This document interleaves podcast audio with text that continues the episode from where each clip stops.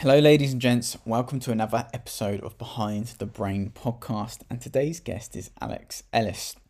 So, Lex, an old client of mine um, who is a Pilates instructor, a good one at that, she covers how Pilates has saved her life and actually stops her from having daily pain. And she also talks about how you can incorporate it into your lifestyle.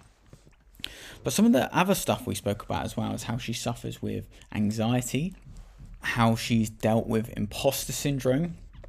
But one of the cool parts for me was really how she took the leap from that cushy job to becoming self employed. And that was obviously a massive worry for her because when she did that, she did that in a time in her life where it probably wasn't the right time to do that, but she did do it. And now, obviously, she's seeking the rewards. And another cool thing about Lex is she is mega relatable. So, without further ado, enjoy the episode.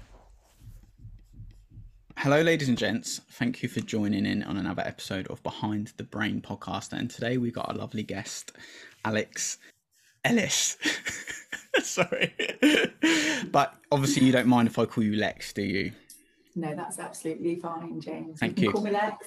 Thank you. So, um, me and Lex used to work with each other. I can't remember how that uh, mutual bridge was. It Ben Davis? It was another it client was. of mine. It was it mine was. actually. Referral, so, yeah. So I used to um, work with Lex, which is quite fun. And Lex is a Pilates instructor, and this is something we're going to talk about. We're going to obviously talk about Lex and her background, but we'll go into why you became an instructor. Yeah. go, go, go. Am go, go, go, go. straight. Why I became an instructor. I uh, I didn't come into uh, teaching Pilates in what I consider to be a conventional way, in that when I did my course, I've done two lots of training, and on both sets of training, I realised that everyone else on the course was either a dancer, that's quite a common route to come into Pilates training, to mm. teaching, or um, physiotherapist. They a lot of physiotherapists become Pilates instructors as well. I didn't know that. Yeah, lots of physiotherapists do. They do it because they they end they they give so many of the exercises to their patients or clients, whatever you want to call it, mm. that they end up doing the training themselves, and then they do classes alongside what they do, mm. um, especially if they've got their own business their own clinic, if you like, as a physio. Yeah. Um, and PTs, PTs or fitness instructors. So yeah. someone that's already been doing fitness classes or something like that, they add it as another string to their bow to do uh, training to be an instructor. I uh, do not come from a fitness background. Mm. Uh, quite the opposite. I got into uh, Pilates. I did it for the first time at university at about 19, 20, and then came out of university and started again back home. And I came into it because of an injury. So I had a lot of back problems. And so I came into it for that reason to make myself feel better. And whilst I was doing it, I remember my teacher used to say, Oh, you know, you'd be a really great teacher. You know, you're doing really well, you'd be a great teacher. I didn't really think much of it. And then after my second son, I had to make that decision of going back into the job that I was doing and possibly staying there for the rest of my life yeah. or doing something else. And that this is what I chose to do. So I kind of felt a little bit on the outside of it in that respect that the industry is full of very fit, bendy, bendy um, people that genuinely love fitness and sport and mm. are quite skilled at it and quite good at it. And I, I, didn't feel that that was me, although I knew that I was good at Pilates and I could do the Pilates. So it has been a bit of a strange little sticking point for me, to be honest. Um, sometimes feeling like I don't kind of, you know, belong, if you like, or that I'm not like everybody else. Uh, and also, you know, the injury is still there, the, the, the sort of pain issues and stuff are still there for me. So I'm also an instructor that's helping people with injuries and pain, but I also am dealing with them myself. So that can be a bit strange sometimes as well.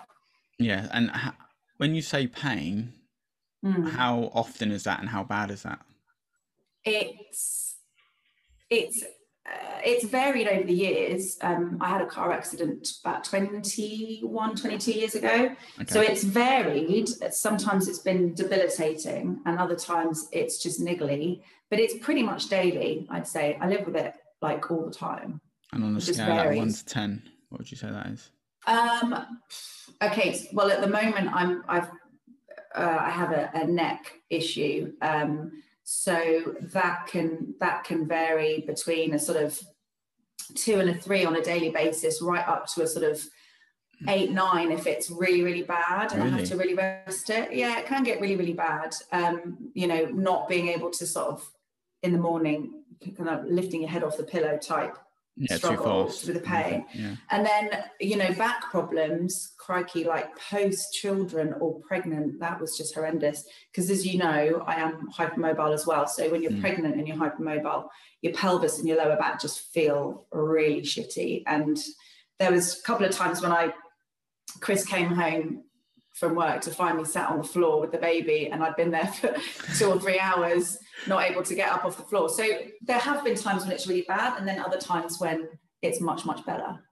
Okay, and so when when you're feeling that, is it just literally rest, or is there anything that you find? Because that, like, when you say eight to a nine, that surprises me because that's like that's you know because obviously they use the pain scale of like one to ten usually and yeah like i mean i'm talking about the eight to eight eight to nine is like an acute episode of my back's gone into spasm. Okay. I can't get up very well from a sit. You know that that hasn't that has in my back that well that did happen during lockdown once.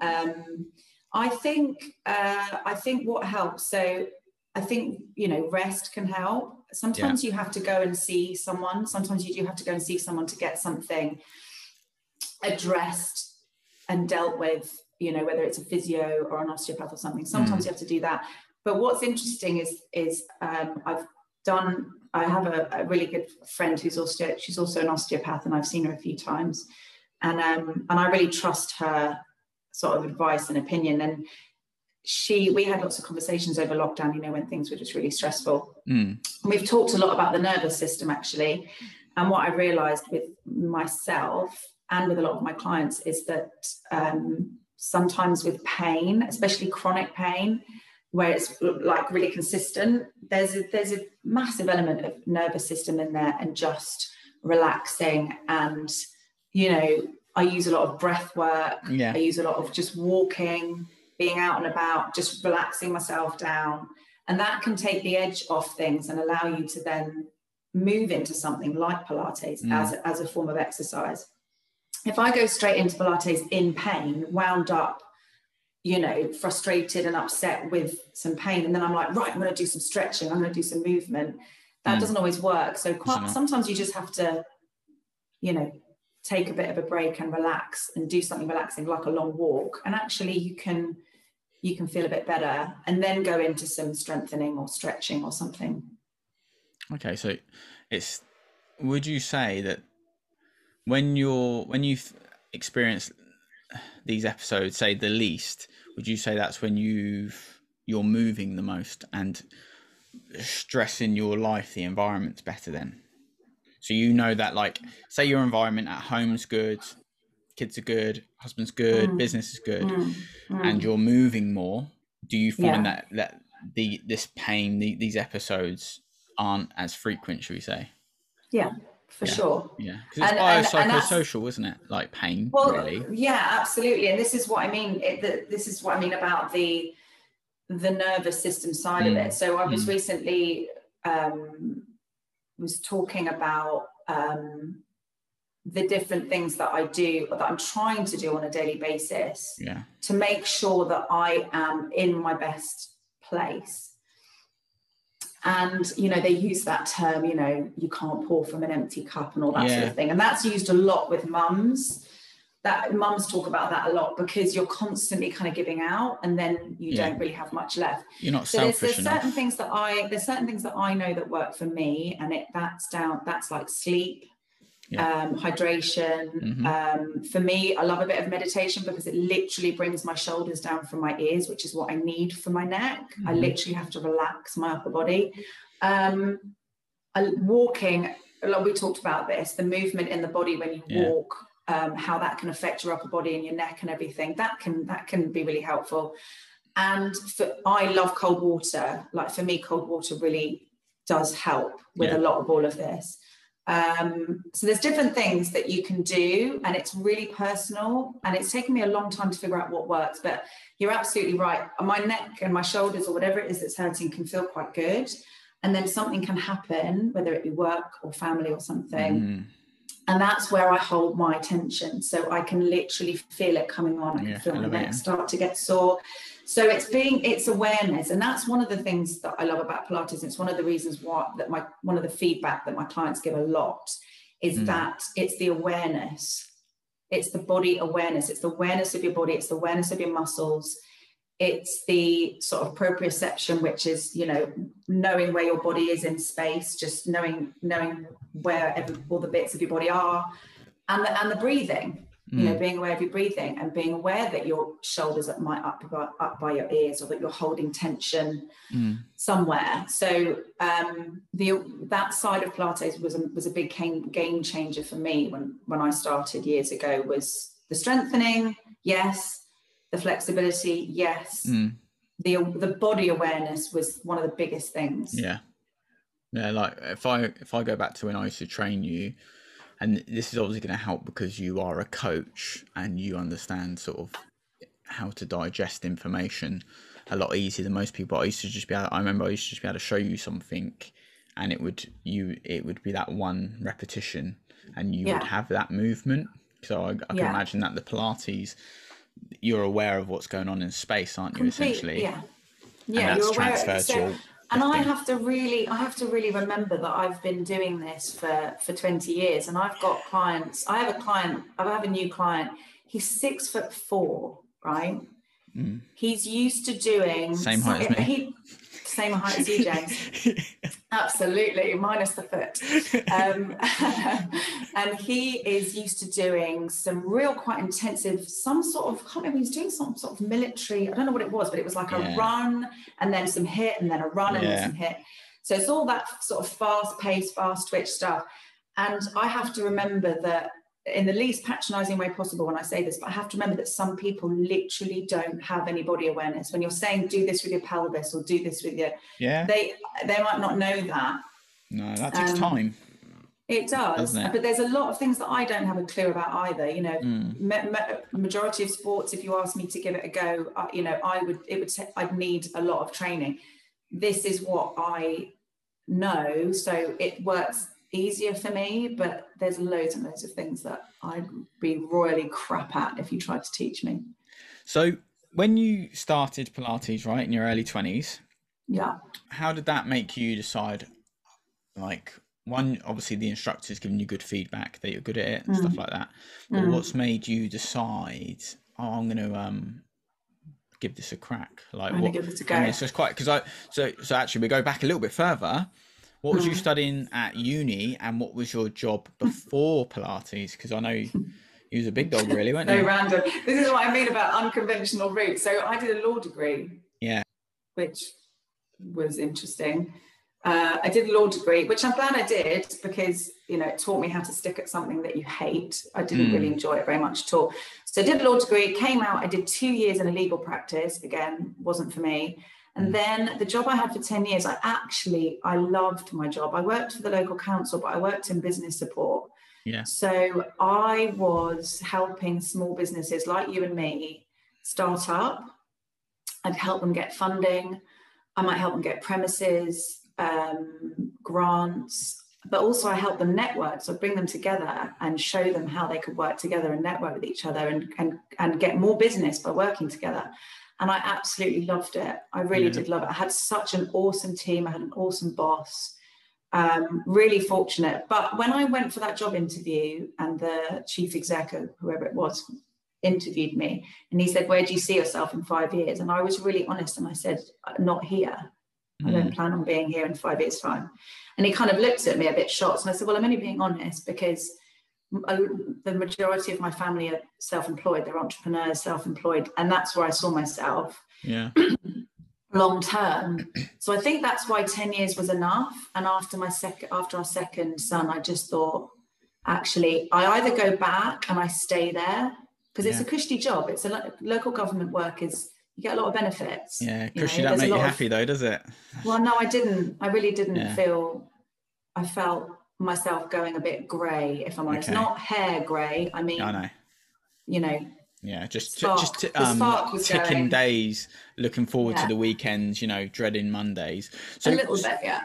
So you started Pilates early twenties, and then you do this job for about ten years. And is that alongside yeah. doing Pilates, going to classes and stuff like that? Well, I was really lucky because my office was in East Pallant, and okay, my yeah. the studio Chichester, yeah. in, in Chichester, yeah, Central Chichester, and then the studio was Central Chichester. Really lovely studio, Central Chichester. And I, my boss was so supportive because I had such a bad back and I was yeah. miserable when my back, my, my back was bad. So I used to leg it down to into town, do the mm. 50 minutes or whatever it was, and then come back. So I was able to go four times a week. Oh, wicked. Yeah. Like you think if you're experiencing pain, you know, that's going to affect your morale, isn't it? Essentially, and it's going to affect um, the quality of work that you're producing as well. Absolutely, so. yeah. So my boss was really good like that. He could see that it was helping, and it absolutely did. I mean, it got to the point, and this is what my clients say to me now. You know, if I missed a week, I felt it. Mm. Wow. So it was like a prescription for me. It, for Pilates, for me and my back, it was like a prescription. I had to, I had to take it like I had to take you know, something for pain, and I didn't want to take anything for pain. So that was like my prescription. Oh, that's good to hear. But now you do it daily. Well, the irony is, and I think if you spoke to, and I don't know if this is the same with you and your industry, you have to be really careful. Um, I went from doing Pilates four times a week for myself to mm. teaching it numerous yeah. times in the week and doing bugger all for myself. Hence why my back ended up getting worse when I became an instructor. Really? It's quite interesting yeah. that, isn't it? Because I wasn't doing it for myself. I was yeah. teaching, but I wasn't I wasn't putting enough because you do it all day teaching and then you think to yourself, well, I really should do it myself now. But you're too mm. tired, so you go and stick Netflix on and sit down and watch that instead. Mm. Mm. You obviously you're at this uh, the council for like ten years, helping out businesses. When was mm. that deciding point of like, I actually want to go on my own. And how did that come about? So I imagine you're with Chris now, aren't you? Yeah. Um, yeah. So we were in, we were in a really full, uh, so our youngest uh, son was turning one. Yeah. And I was due to go back to the council and I had to make a decision as to what I wanted to do. And I really didn't want to go back. Um, sitting for several hours in the day was really not was not helping me at all. I was mm. it was just it wasn't an option. I had to Pilates, becoming an instructor really appealed to me because I am better moving around for my yeah. own back. And so I thought it's something that I could do where I'm still helping other people, I'm still making a difference, but actually I get to move around and I get to do a bit of Pilates whilst I'm working. So it's surely it's a no-brainer. It will be, you know, it's the best thing I could do. Um, but it wasn't an easy decision and it I was in a very fortunate position at that point where Chris and I had a window where he could support me whilst I trained. Mm. So financially, we were a- I was able to train, pay for the training, and have a little bit of a gap where I wasn't yeah. earning as much as I was.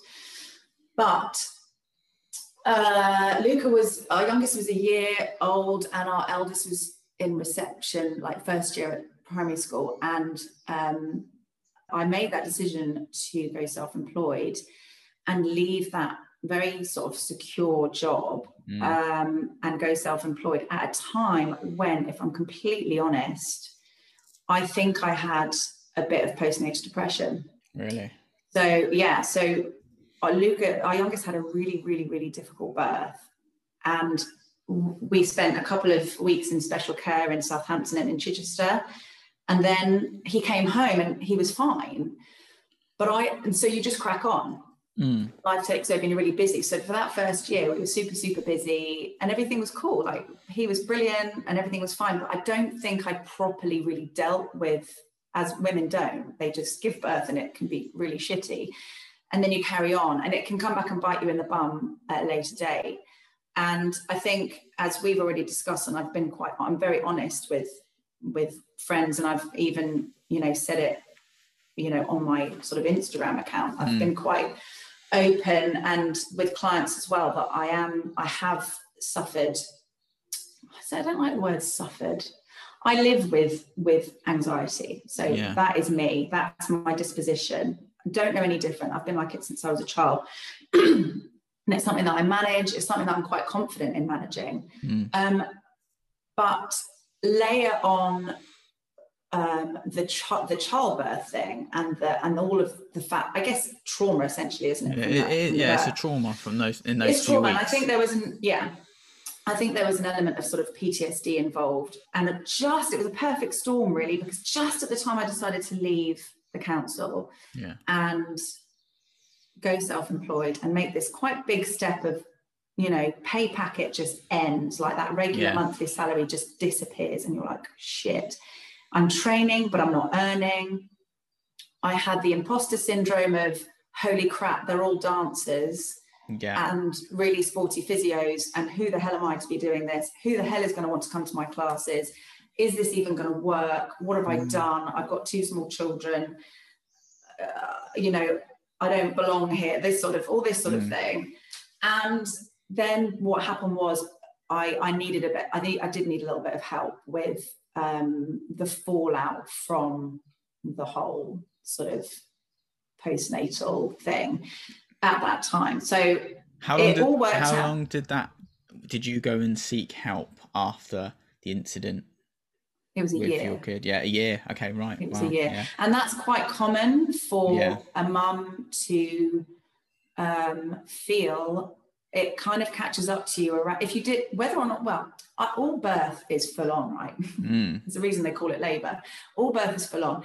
If you have a particularly traumatic situation like we had, it can take a year. It can be around the time of the anniversary. It can be around the time of that first year when it does kick in. That's quite common.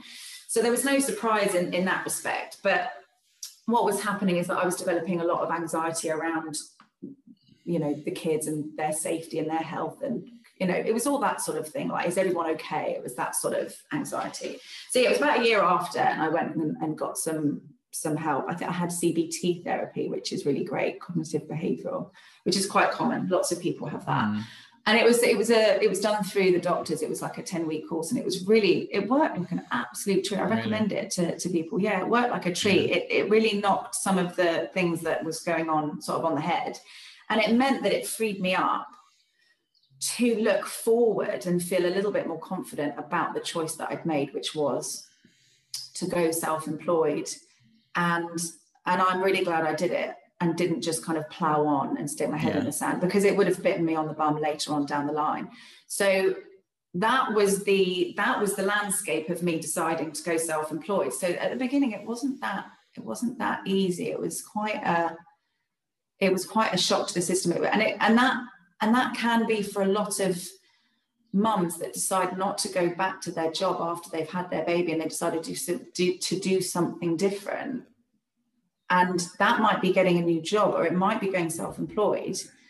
And I just think all I would say to people is that if you're in that position and you're having a wobble, just you know seek advice and get some support and speak to people about your idea and your concerns and your worries about it because a lot of people don't do it a lot of women don't do it and the, and the the world's missing out on their excuse me the world's missing out on their input on their really? business yeah. and their skills and their gifts and mm. there's so much that women have got to offer and there's so much that you know women in general but mums who have been through a lot and raised children and they've got so such a skill set that they can transfer into business i mm. just think and then they're holding back and they're not doing it you know, then, because they're worried about X, Y, and Z. And I just think there's so much support out there now across the board of all sorts of different things financial, marketing, branding, like life coaching, if you like. So just talking to someone about your idea and getting them to give you that boost. So I would just I would just say to people just just really go for it because um, you you know depending on what your situation is and how much of a risk you're taking chances are you haven't got a lot to lose and everything to gain. Yeah. Did you have a good support network when you decided, as in not not uh, what you did through the doctors that helped mm. with obviously the the labour, but did you, you mm. were your friends and stuff like that all very supportive, or did you? Really Because it's hard, isn't it, when you go? Because Hannah's recently gone through this change. You know, different situation, of course, mm, but you know, there's she... a lot of people saying, "Oh, you shouldn't. You could work your way up," but like when someone's literally hating going back to work on dreading you know the monday morning no, it's like there's got it, to yeah, there's got to be a fucking change, really, isn't there?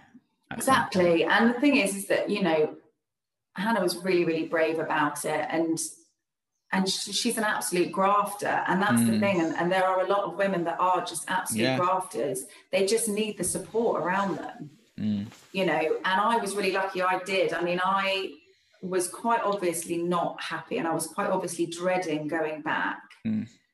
And I had friends around me that was interestingly they didn't say well they I guess they did say it to me because they were they were it was that kind of like you all right hun yeah, type yeah. you know comment but what ended up happening is that a few of them actually went to Chris and said I don't think I'm not sure she's okay um, mm. Which she wasn't but, in a way, was she? Like there's a there's a whole host of events there that have gone on. You're thinking about leaving your job, obviously mm. still dealing with childbirth and stuff like that probably mm. quite in a stress situation, mm. you know, and they probably coming from a very caring point, but now they look back at it and it's like, or they, or if they still your friends, they're like, it's deep down, they're like, thank God you did that, you know? Yeah. And I, and I think that the other thing is, is that we're all to different varying degrees, we're all very good at, um, you know, convincing other people that we're you know managing and that we're okay. So sometimes pe- the people around you will be aware that there's stuff going on. Mm. and other times they won't because people can be very good at um yeah at just kind of being all like hi yeah i'm all good. And then yeah, they well, get home they close the door and they're not. Yeah well how often do you bump into somebody and like how you doing mate? That yeah fine like mm. that is this the, the generic well, exactly response, because it? imagine if imagine a world where people when people answered that question honestly and mm. when no i'm not i'm, I'm really shit mm. number one that's a bit of a shock for the other person and they might not know how to respond yeah. and you're taking a big risk number two quite often we're all so busy when you pass someone on the street you're not looking for a long answer you just want no. them to go yeah i'm fine because yeah. you're being polite but yeah, so I, I think what's really important is that we are you are kind of around able to to have people in your life who you know that if they went how you doing? you can go no. And that goes for the really deep emotional stuff that you might want to share but it's also about sharing ideas and sharing mm. i have like i'm just amazed. I mean lockdown was shit in so many ways but you know what? Via people that i've met face to face but also let's face it a lot of it was online via Instagram, the, the network of women that I am now part of yeah. that not only help each other out on the more emotional stuff, but who share business ideas. Oh, it's incredible. Yeah. Like, I've got this idea. What do you think? Yeah. All get, get together in a big group and bounce ideas off each other and really support support each other so much. I mean, it's it's absolutely invaluable. And it can be the difference between someone moving forward with a business idea yeah. or not. So it's brilliant. And so I would just say to someone, if you've got, you know, if you're in a job that you really can't stand and you've got some ideas, and at least just run it past people, ask them what they think, mm. get that ball rolling, get the ideas going. Because I'm I'm so glad I did it. I'm yeah. really glad I did it.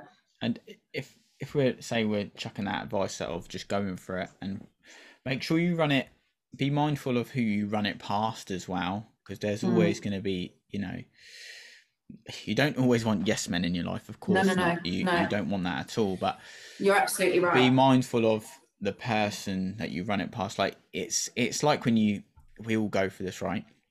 When you run past things past your parents, oh they just they kibosh it as soon as they can. They're well, like, they either that's not they safe. Are, yeah, yeah. Do you know oh, what I mean? Absolutely. Depending depending on the parent you've got. I mean, mm um, you know, if you've got risk averse parents, they're going to put the absolute, you know, what what it's up you. Tell, yeah. are you sure? What about the kids? You know, what about money? Da da da.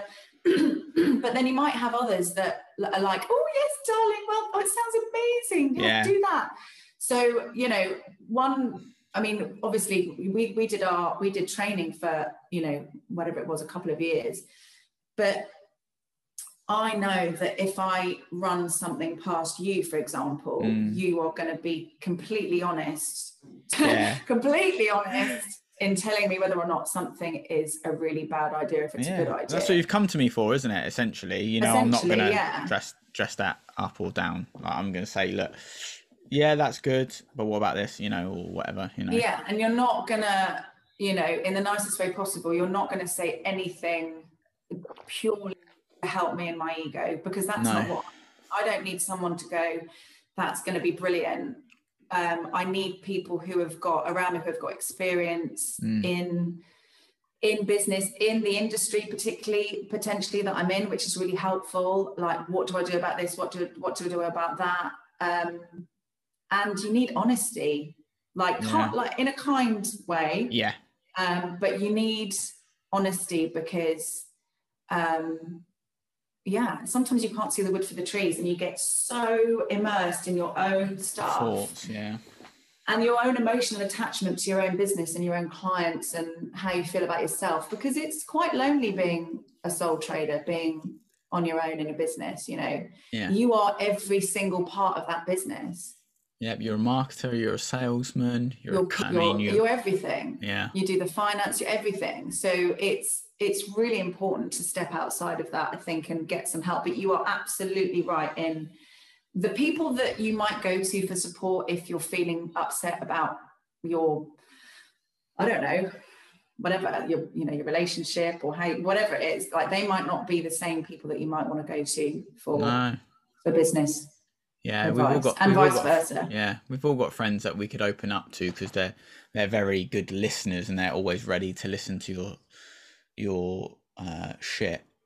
A yeah. quick advice on opening up actually always be make sure that the person you you want to speak to is actually ready mm. for your you know because sometimes we don't oh, know yes. what's going on in other people and we just start talking about jargon this person's just nodding mm. their head and they're they're mm. not ready to listen to what you have to say so that is a little thing no. for the listeners make sure that other person's ready but yeah, yeah.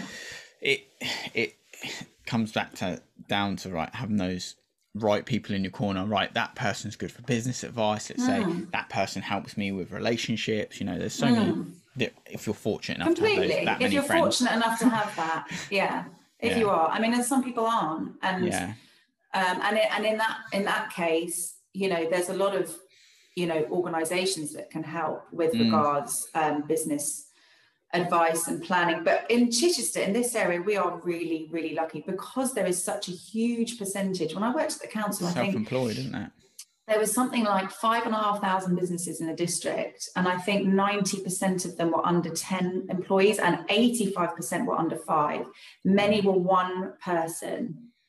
Yeah. So that's why we've had to create these networks whereby you can seek this advice mm. from all sorts of you know different people i mean i'm a member of the collect the chichester collective and yeah. there's someone there's someone on everything in there that you can yeah. go to if you need to and i love that i love that you can seek those people out and get that get that help yeah it is a very um small self-employed town where everyone does know each other you like you speak to ben he you know because he's been doing it for 20 years and he's a very mm. good networker he has mm. if you ask him for a certain person, let's say, needed, he is like, yeah, that this guy's the best one. This is who we use. Yeah. And it's like Ben's like a fountain. Yeah, and then you're doing it based like on referral, and, yeah. and and Ben is a really trustworthy, you know, lovely guy. So if you yeah. recommend someone, chances are, you know, you will you're going to go with that, and that's how it works in this area. Mm. That's how it works. So I want to go back into when you felt like when you first started this whole Pilates journey of like this imposter syndrome because mm. it's much because when when I hear that you say oh the, the the industry's this but I'm this like two kids you know young parent I mm. think that actually you're more attractive to people because guess what you are you're more relatable but obviously mm. you don't see that as yourself so how how did you overcome that and sort of yeah or have you have you overcome that because I know that sometimes we still feel these feelings of oh, mm. am I good enough but so yeah. how was how was that yeah I think um it's you know, I've been on a bit of a journey with it, as we mm. all as we all do. You learn a lot. You learn a lot um, as you go along. Um, and I've, de- I've been I've been going for six years now, so I definitely have. It's gotten easier as time goes on. Um, and so I would say that you're you're right. I am starting to recognise in the last in the last year or so, I've started to realise that actually um, and social media plays a huge part in this, James. Mm. Interestingly, the, the, imposter syndrome got worse during lockdown because I got a new website and I started using social yeah. media more. Before then, I was in my own little bubble of I'm in Chichester full, my yeah. classes are full, I'm fully booked, so I've got nothing to what have I got to worry about. Mm. And then you go online and you're like, oh, holy crap, you know, she's yeah. doing it like that. And oh my God, should I be doing it like that? And ho- I do not look like that. And oh yeah. my God. So you start comparing yourself. So there's a couple of things that I've learned. Number one is the comparison thing and that whole thing about comparison being the thief of joy is a wonderful statement, but it doesn't always sit or sink, uh, sink in with people, as in they don't live it. You know, they they know that that's true, but they still find comparison really difficult. And um, that's kind of where imposter syndrome can come. in. you'd be like, oh, I should look more like that. Um, yeah. I don't have as much to offer. Um, I, you know, I'm not good enough um, and I shouldn't be here. Essentially, that's what's going through your mind but if you have imposter syndrome. Um, and so I've learned to um, just be a lot kinder to myself about it and just remember that I've done the qualifications. Yeah. I've been going for six years. I've done Pilates myself for near on 20 years. And the bottom line is the clients. I have clients. Yeah. I have clients. I have some clients that have been with me for the six years. Mm. I get good feedback. I have to have to focus on that, you know, have mm. to focus on that. If someone is doing something, if I see someone doing something that I wish that I was doing or I wish I was better at, I try and see it as um, rather than sort of competition and comparison, I'm trying to look at it as proof that it can be done and think about what they might be doing that I could do differently if I genuinely want to improve, right, yeah. on something, hmm. whether it be the way that my website looks or the way, the way that my own videos or something might look, or if I want to get better at the particular exercises, you know, what if I want to improve, what can I do, you know, to to make it better? But really, and let, if it, if it's not about that, then just leave it. Just forget about it because we're all different, and you don't know what's going on behind the social media thing. Everyone's got their own stories. Everyone's got their own struggles. And I can't remember what the stats are, but my God, the, the, the number of women in business that have imposter syndrome is ridiculous. Have you ever had imposter syndrome, James? Yeah. That, and you admit it. Do you know how many men just would not even admit it mm. or even recognize what that is? Mm. Yeah? yeah? I can imagine. And it's it's really, really common. It's really common. And the more you sort of talk about it and the more you discuss it between ourselves, the easier it gets because, you know, it's just everything's always easier when you can discuss it and talk about it and you know it is coming back to what you know what your offer is and your why essentially like why are you doing it yeah. who is it that you want to help and engage with the people that you're trying to help get their feedback have the communication with them not the whole of bloody social media yeah that's kind of where i've got to now it's like i use it and it's fun and I do like to engage with clients and I do like to engage with the wider community. It's fun, it's exciting, it's nice to get feedback, but I'm not letting it take me away from who I'm dealing with on a daily basis, a weekly Who's paying basis. your bills? Who's paying my bills? And they're the ones that I speak to. They're the ones that I get the feedback off. And just keep plugging away at it. But really, as, as kind of cheesy and cringy and psycho psychobabbly as this might sound, I have learned to be a lot nicer to myself. No, that, that's not about it. I wish because if a friend came that. to me, if a friend came to me in tears and said, "I'm thinking of jacking all this in because I think I'm crap." And I've and I don't think I can do this business anymore because I don't feel like I'm good enough. I mm. I would be like, this is ridiculous. And I would say all sorts of things to them. And it wouldn't be it, I wouldn't be making it up, and I wouldn't be, mm.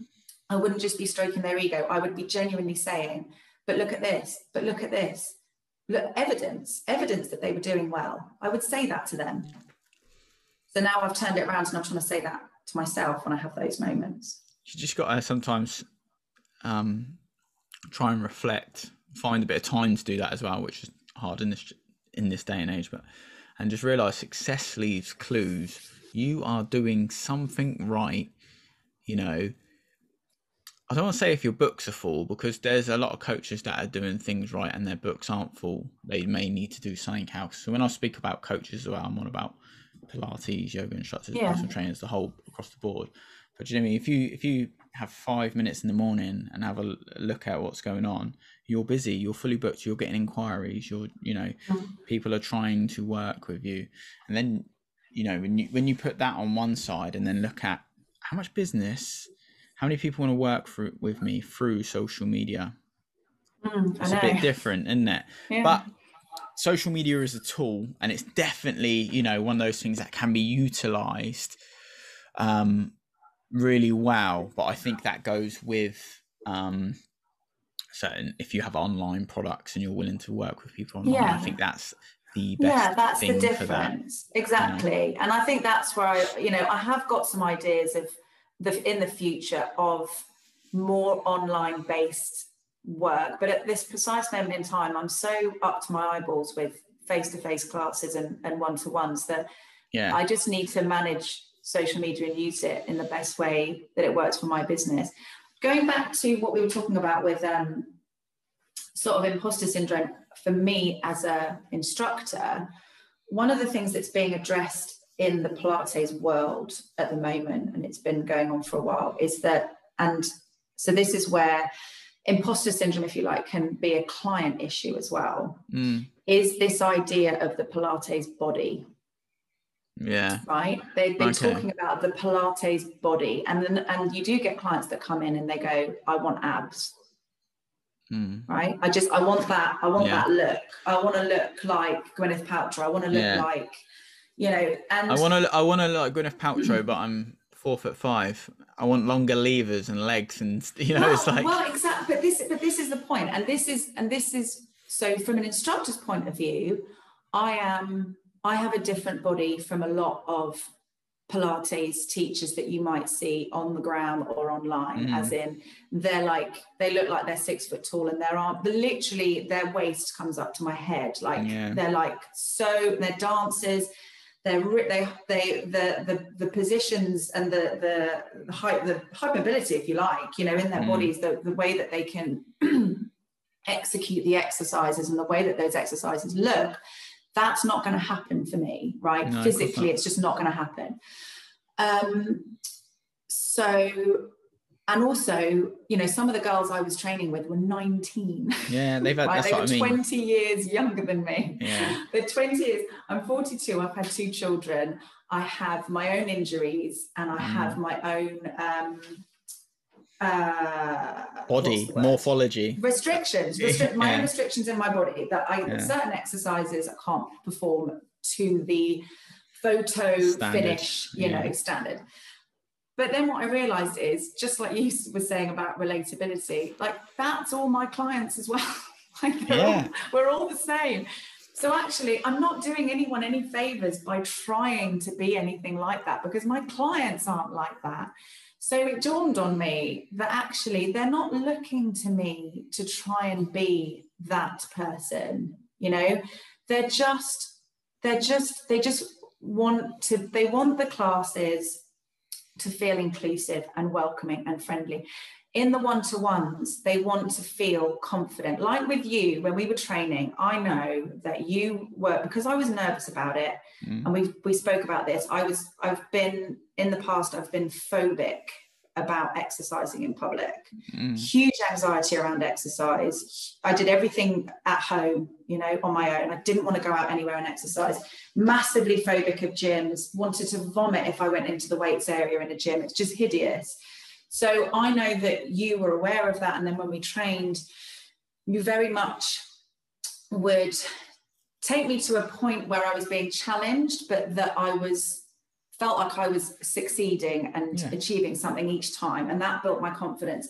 And it's the same with with what I do. There's no point going to them, hey, uh, try this, and doing something really fancy, and then putting them on the mm. reformer, and obviously, and they're not going to get anywhere near it. No. There's no point. And with regards to the Pilates body, the industry has really clamped down on it now because they've realized that it's a load of absolute crap and that 99% of the population do not have that Pilates body. They're all different sizes, they're all different colors, they're all different nationalities, they're all different everything. Everyone is completely different. There cannot be a Pilates body, which mm. is brilliant. I think it's one of the best things they've done because it's thrown that out of the window Good. and it's more about inclusivity. You can now do courses, I can do training courses on, on how, you know, to train people who are super, super tall, who are a larger size, you know, yeah. because I've had clients say to me, or friends, or people that have say that they've got back issues or issues post childbirth, pelvic floor, stuff like that. They're, they're desperately in need of the exercise, but they'll say to me, I, I need to lose weight first. Mm.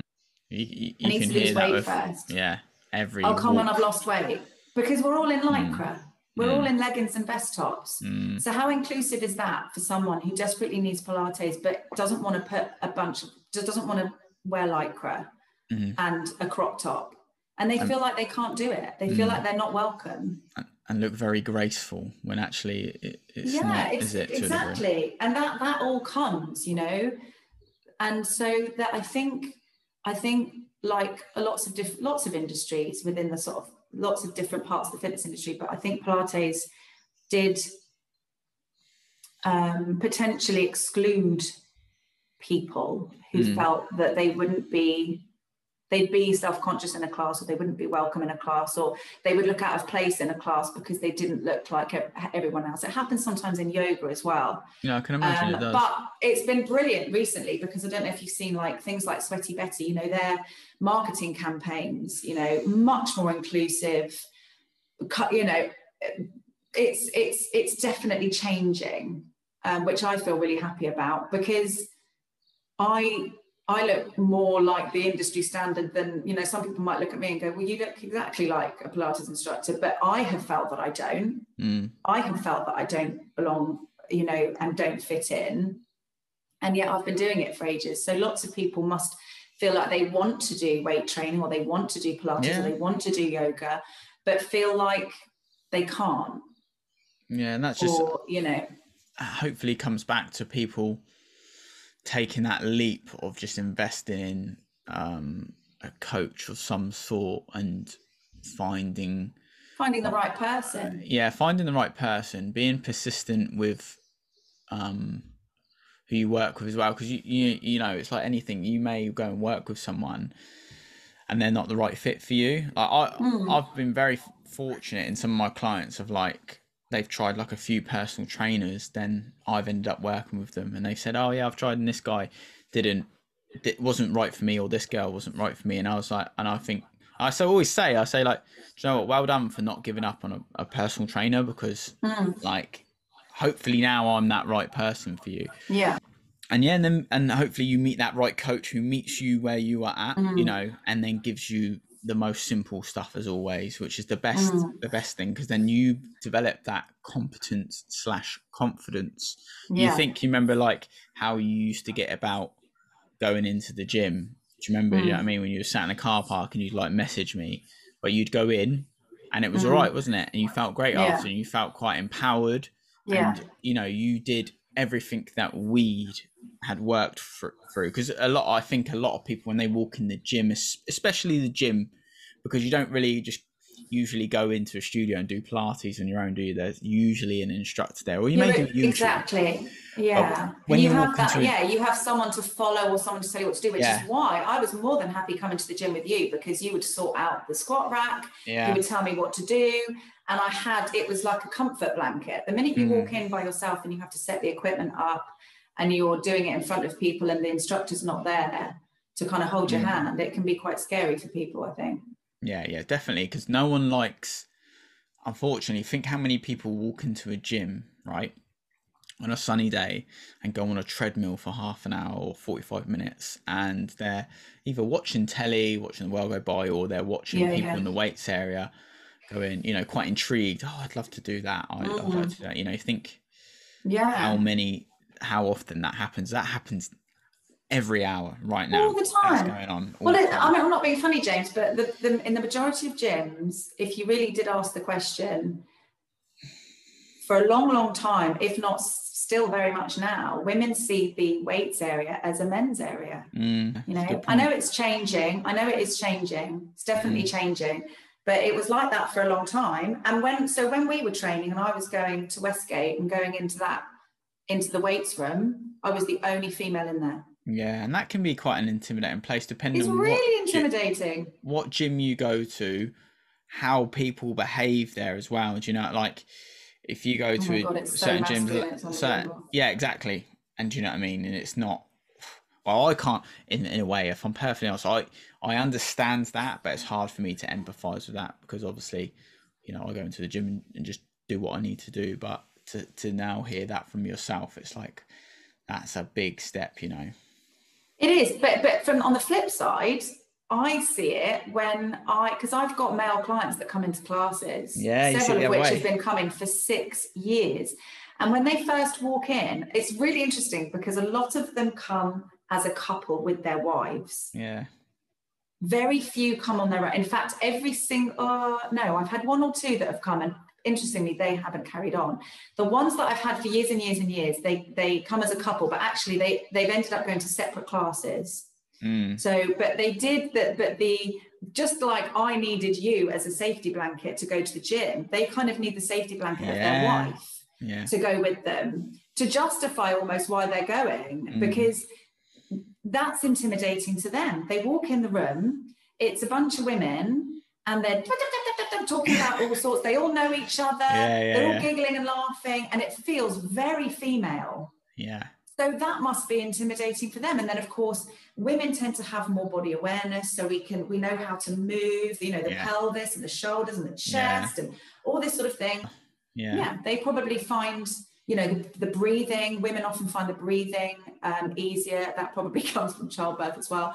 And and so there's a flip side to it, in that the men, it's a very brave thing for many men to walk into a yoga or a Pilates class as well. Yeah. So I've never thought looked at it like that. Do you know what I mean? Yeah. As, it's, it's, an interesting but, but point. What, what I find really interesting is that the, the men that have carried on coming to the classes, they they report that they find the energy of the classes, that slightly more female energy, really quite relaxing and it's just a bit more. Well, it's just it's just less. If you compare the vibe in that room to a weights room, you know yeah they they you you get one thing you get different things from the different environments don't different you different stresses them, isn't it essentially yeah the focus the slowing down the mm. mindfulness of the movement the breath work for these particular men that is an antidote to the rest of their lives yeah. they don't need to go into a gym and go ooh you know and the rest of it and feel mm. really pumped they might do that but they also need that as well and this is where I suppose you could you, we can touch on how you feel Pilates um, complements other other areas of other training. Areas. Yeah, so the benefits of Pilates include I probably won't remember all of it. Um, so muscle balance, um, yeah. core strengthening and stability, improved focus and concentration, yeah. uh, injury prevention. Mm-hmm. Um, so, but you can also restore muscle imbalances in sports which have repetitive motions, particularly on one side. So, Andy Murray loves Pilates. Yeah. Lots of footballers love Pilates. Mm-hmm. Um, I have six golfers, six golfers, runners. Yeah. Um, I have a, a, a fly fisherman he, yeah, so he goes. He's now retired. So he he he always went fly, uh, fly fishing, but he now goes mm. all the time. Yeah, and he is there for like twelve hours, constantly casting right yeah, on one yeah, side, yeah, wading wading through fast flowing rivers, and he can come back from these trips absolutely broken. So you know you are. um a certain sport is going to have a certain demand on the body. You know, it could be volleyball, it could be the jumping, it could be like speed skating, for example. We always looked at that one when we were training because they're they're they're leaning forward, they're hinging at the hips, they get really tight hip flexors. Mm. Um, golfers, it all, often comes into their lower back and their yeah. shoulders because they're thoracic, their upper back, upper body doesn't twist. So mm. they don't twist in the upper body effectively. Yeah. So all the every all the force in that golf swing is going into their lower back and in their shoulders. So they end up with shoulder problems. Mm. So that's why golfing seems to be quite a big thing. It's a big thing around here, isn't it? Demographically and as a sport. Should just what darling. Else? Yes, darling. so runners, runners, uh, they they move in a what we're talking frontal sagittal? What's it called? Plane so Try, i would say all three perfect if i'm well it's, it's, the thing what i find is that runners find it very difficult to do anything side mm. bendy mm-hmm. any any side strength work where they're where they're moving over to the side mm. they might find that harder. You also need to like, lots of glute strength with runners so that they're not taking it into their knees and ankles. Mm. but again strengthening and mo- mobilizing through the knees and the ankles. What else? Um, opening up the hips and the waist with runners dancers dancers often when they do their extension they're often ex- often bending back into the lower back mm. so you need you, we do a lot of work on the upper back to get some extension yeah. there they're really hypermobile so they can have really long hamstrings so you're strengthening yeah. up there but we the training that i did through BASI um, the head of the guy that founded it um, Rael Isacowitz, he's a massive fan of cross training. So he's a cross trainer himself. He doesn't believe that Pilates is the be all and end all. Yeah, good. He's like, you do it and you run. He's a surfer.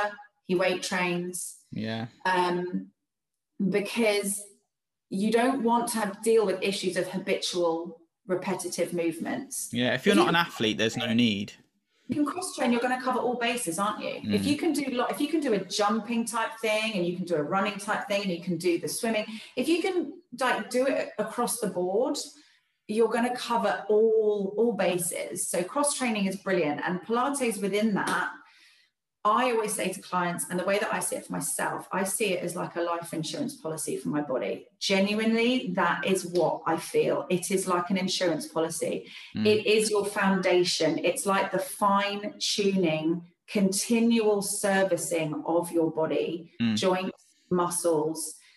There's a lot of very, very small muscles that are activated in Pilates, which you don't activate in other mm. sports, which look at the bigger muscle groups. Mm. So the balance of that and working through the body. The reformer is brilliant because you you use both sides of your body and you can tell if one side is weaker yeah. than the other. So you can work on balancing them out. But a lot of athletes and sports people use Pilates as that basis. They probably wouldn't do it on its own, but they mm. use it to complement their sport. And if you can it helps you to develop awareness. It enhances that mental focus. This is we're talking about athletes here and, yeah. and sport. And you're bringing balance to your own training. You know, if you're a tennis player and you're just on that one side, it brings balance to what you're doing with your training. You're re-educating your body on a neuromuscular level, which could then, and obviously does, otherwise people like Andy Murray wouldn't be using it. It is hopefully then going to lead to better mm. performance and reduced injury. Because if that's your life and that's your career, yeah. If something works, you're just going to keep doing it, and there's your insurance policy. Mm.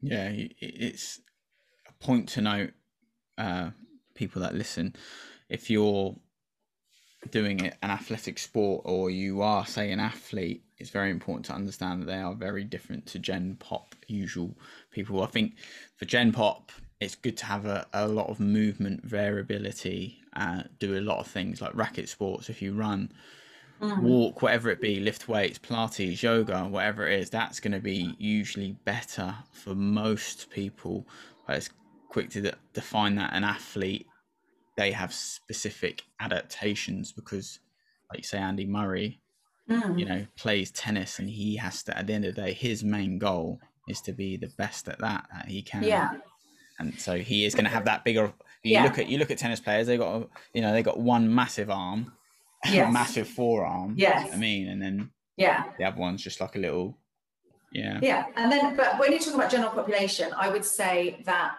you know, it is about, um, so I have got clients that just do Pilates, particularly yeah. clients that have injuries where it, that sort of stops them from doing other things. Mm.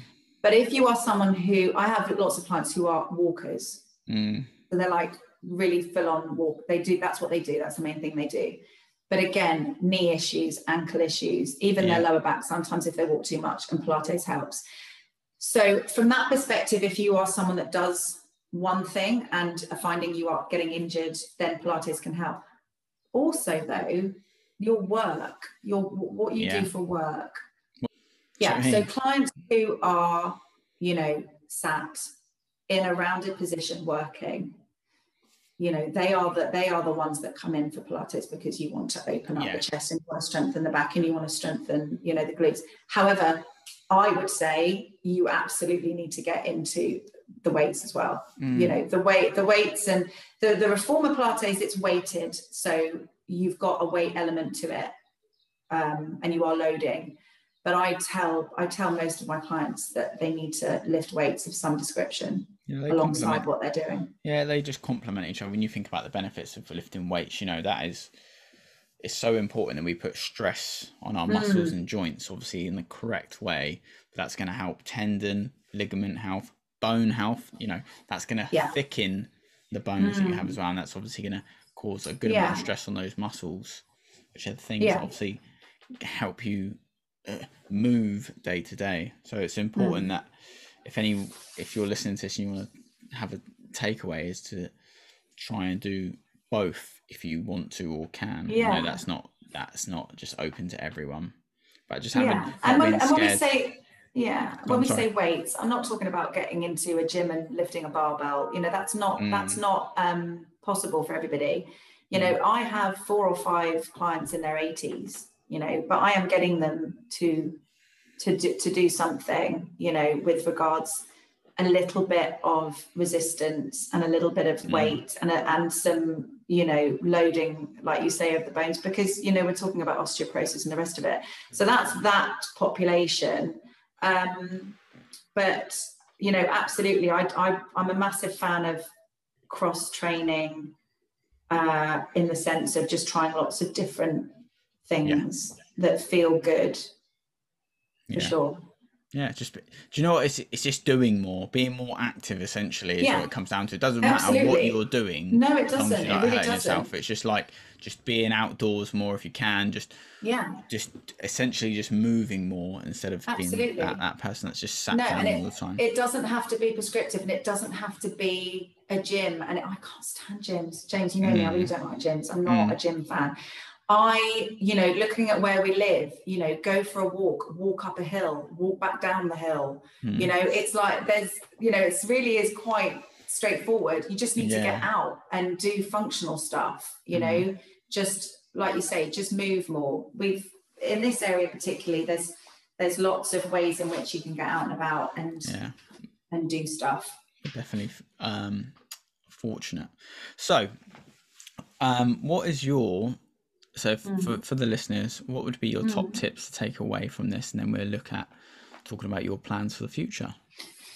Top tips. Oh, crikey. Okay. Um, so I think based on what we've said, when it comes to uh, like fitness, let's say, like fitness in general, let going back over what we've just said, find something that works for you and feels good. Forget about what anyone else is doing. Mm.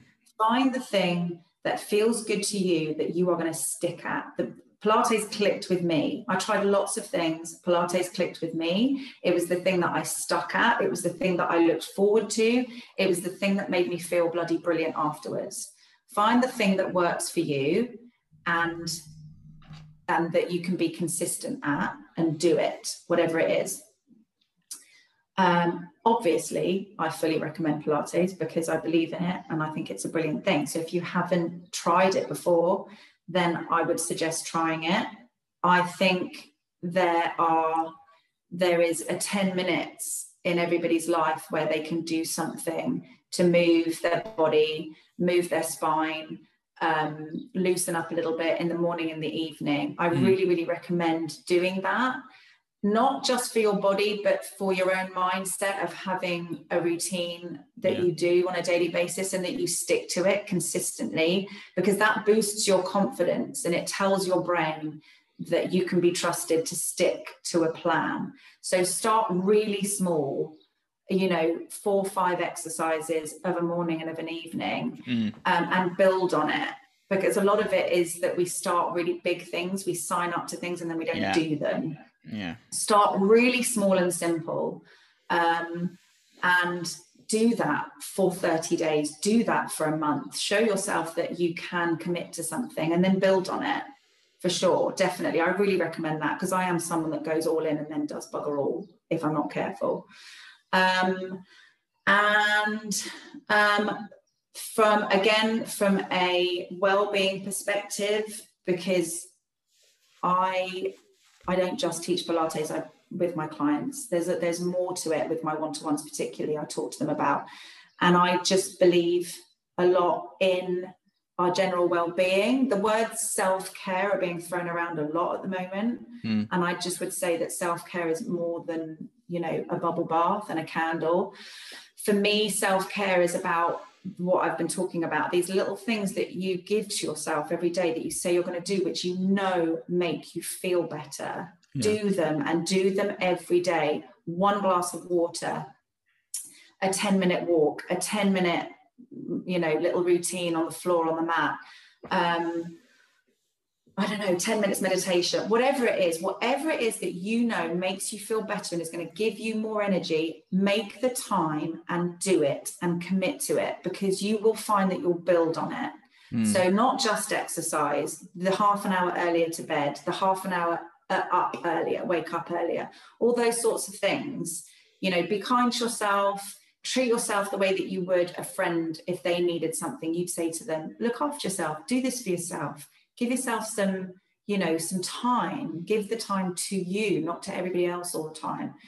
Um, and then you know really lastly we've been talking about business in terms of business. I do want to encourage um, anyone out there who you know is thinking about setting up a business. And if it is in this sort of industry and they're thinking, oh God, I just don't know if I'm the right, if I can. I don't look like other people in the industry. I'm not as fit as other people. You know, can I do this? Um, chances are, yeah, you probably can. And, you know, go for it and have fun with it. So empowering people then, which is quite, Very like, I think um, that's a, a massive like um obviously a well done to yourself for taking that leap in the situation you was in because you probably felt like you was taking on 20 things at once there like being mm. a parent being a husband being a husband you know like you know I mean, being a wife sorry. Um, yeah.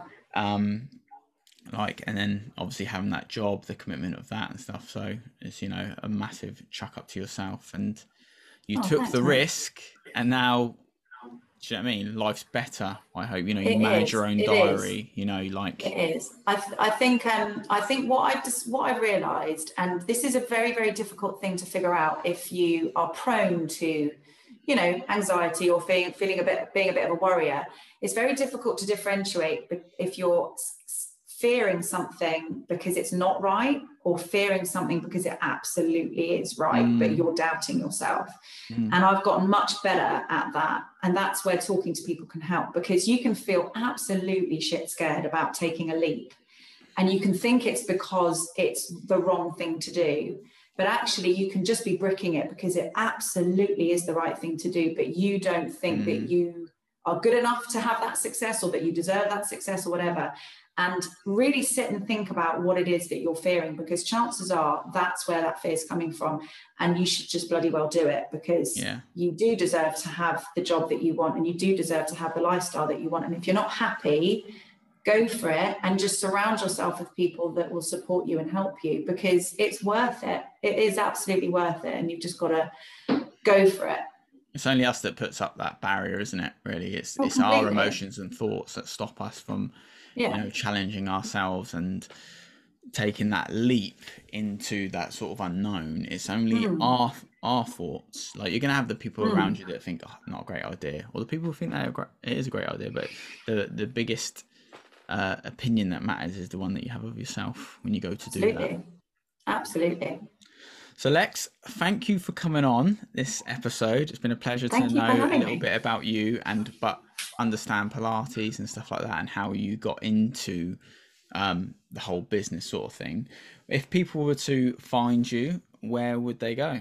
If they was to look for you, sorry. Uh, to look for me. So uh, my the, the website is uh, www.soulbalancepilates.co.uk. That's the website.